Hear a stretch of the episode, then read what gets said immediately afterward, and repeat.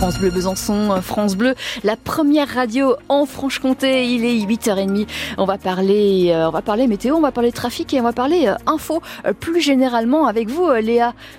Oui, tout à fait, avec un mercure qui ne dépassera pas les 5 degrés en pleine et 3 degrés sur le massif jurassien.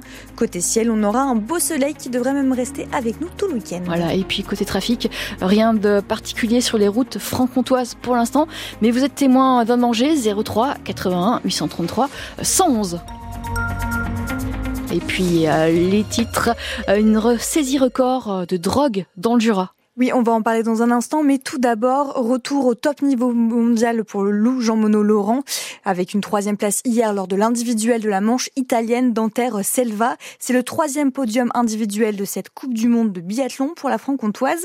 Oubliez donc son coup de mou physique dû au Covid le mois dernier, et puis aussi fin d'une série au pied du podium. Lou Jean Monod Laurent avait terminé cinquième, puis deuxième, euh, deux fois, pardon, euh, euh, quatrième lors des trois précédentes courses en Allemagne. J'y ai pensé, je me suis dit non, pas quatre fois quatrième, pas trois fois quatrième d'affilée, ça va être trop chiant. Donc, euh, donc j'ai vraiment mis tout ce que j'avais sur les 500 derniers mètres et puis heureusement c'est passé. Mais euh, je suis troisième aujourd'hui, mais euh, même mon erreur aujourd'hui fait que j'aurais, enfin, j'aurais tellement pu faire mieux. Je suis, frustrée du début de saison, donc j'ai, j'ai hâte de, refaire voilà, les, belles courses du tout début de saison. Mais, mais en tout cas, j'ai, je suis confiante parce que, parce que j'aime cette piste, parce que je me sens bien en altitude, que que j'ai encore euh, les dents bien longues. Je sais que là, en tout cas, il y a toutes les conditions qui sont réunies euh, pour, euh, pour faire quelque chose de bien. Jean Monod Laurent qui reste pour l'instant septième du classement général de la saison. Tout est à retrouver en détail sur francebleu.fr Besançon. Et puis la suite aujourd'hui en Italie, c'est ce relais mixte à 4 avec également le jurassien Quentin Fillon-Maillet.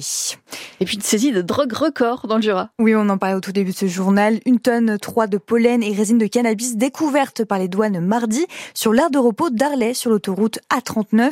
Une découverte faite lors d'un banal contrôle de routine. La marchandise était transportée dans un camion en provenance d'Espagne, dissimulée sous un chargement de bois. Le chauffeur devrait être jugé lundi en comparution immédiate par le tribunal correctionnel de correctionnel de Lons-le-Saunier. C'est la plus grosse saisie de cannabis jamais effectuée dans le département. Donc, deux bisontins interpellés dans la banlieue de Nancy après une course-poursuite avec la police. Oui, deux hommes cagoulés et munis de brassards police repérés par de vrais policiers. Une histoire cocasse qui pourrait prêter à rire, sauf que dans le coffre de leur voiture, les policiers nancéens ont découvert deux autres hommes ligotés. Tout le monde a été placé en garde à vue. L'hypothèse privilégiée par les enquêteurs, un règlement de compte entre dealers. Et cette fois-ci, on va parler de vrais policiers, des policiers condamnés à des peines de 3 à 12 mois de prison avec sursis dans l'affaire Théo, une affaire devenue l'un des symboles des violences policières en France. Sept ans après cette interpellation violente à Hauttenay-sous-Bois, qui a donc laissé Théo grièvement blessé, les trois gardiens de la paix ont donc été reconnus coupables de violences volontaires. Antoine Veil, l'avocat de Théo, parle d'une décision d'apaisement. Le message a été très clair. Oui, ces violences n'avaient aucune raison d'être. Non, Théo euh, n'avait aucune raison ce jour-là d'être interpellé. Et oui, les trois policiers ce soir sont condamnés. C'est sept années de procédure, de calvaire judiciaire. Et véritablement, ce que je lui souhaite ce soir, c'est que maintenant la justice soit passée et qu'il puisse reprendre une vie.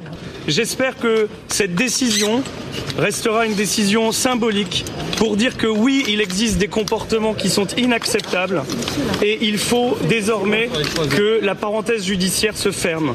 Antoine Veil, l'avocat de Théo. Le bébé enlevé par sa mère hier en Seine-et-Marne a été euh, retrouvé hier en début de soirée. C'est une passante qui a donné l'alerte.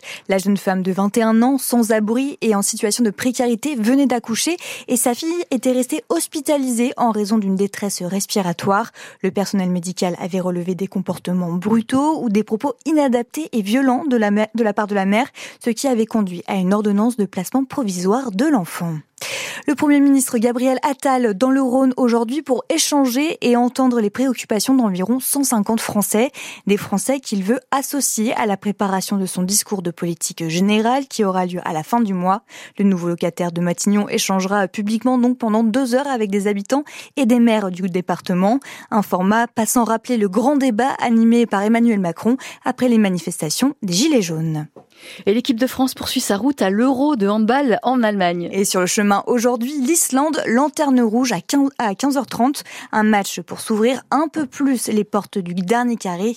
Les Bleus sont toujours invaincus dans la compétition et en tête de leur groupe.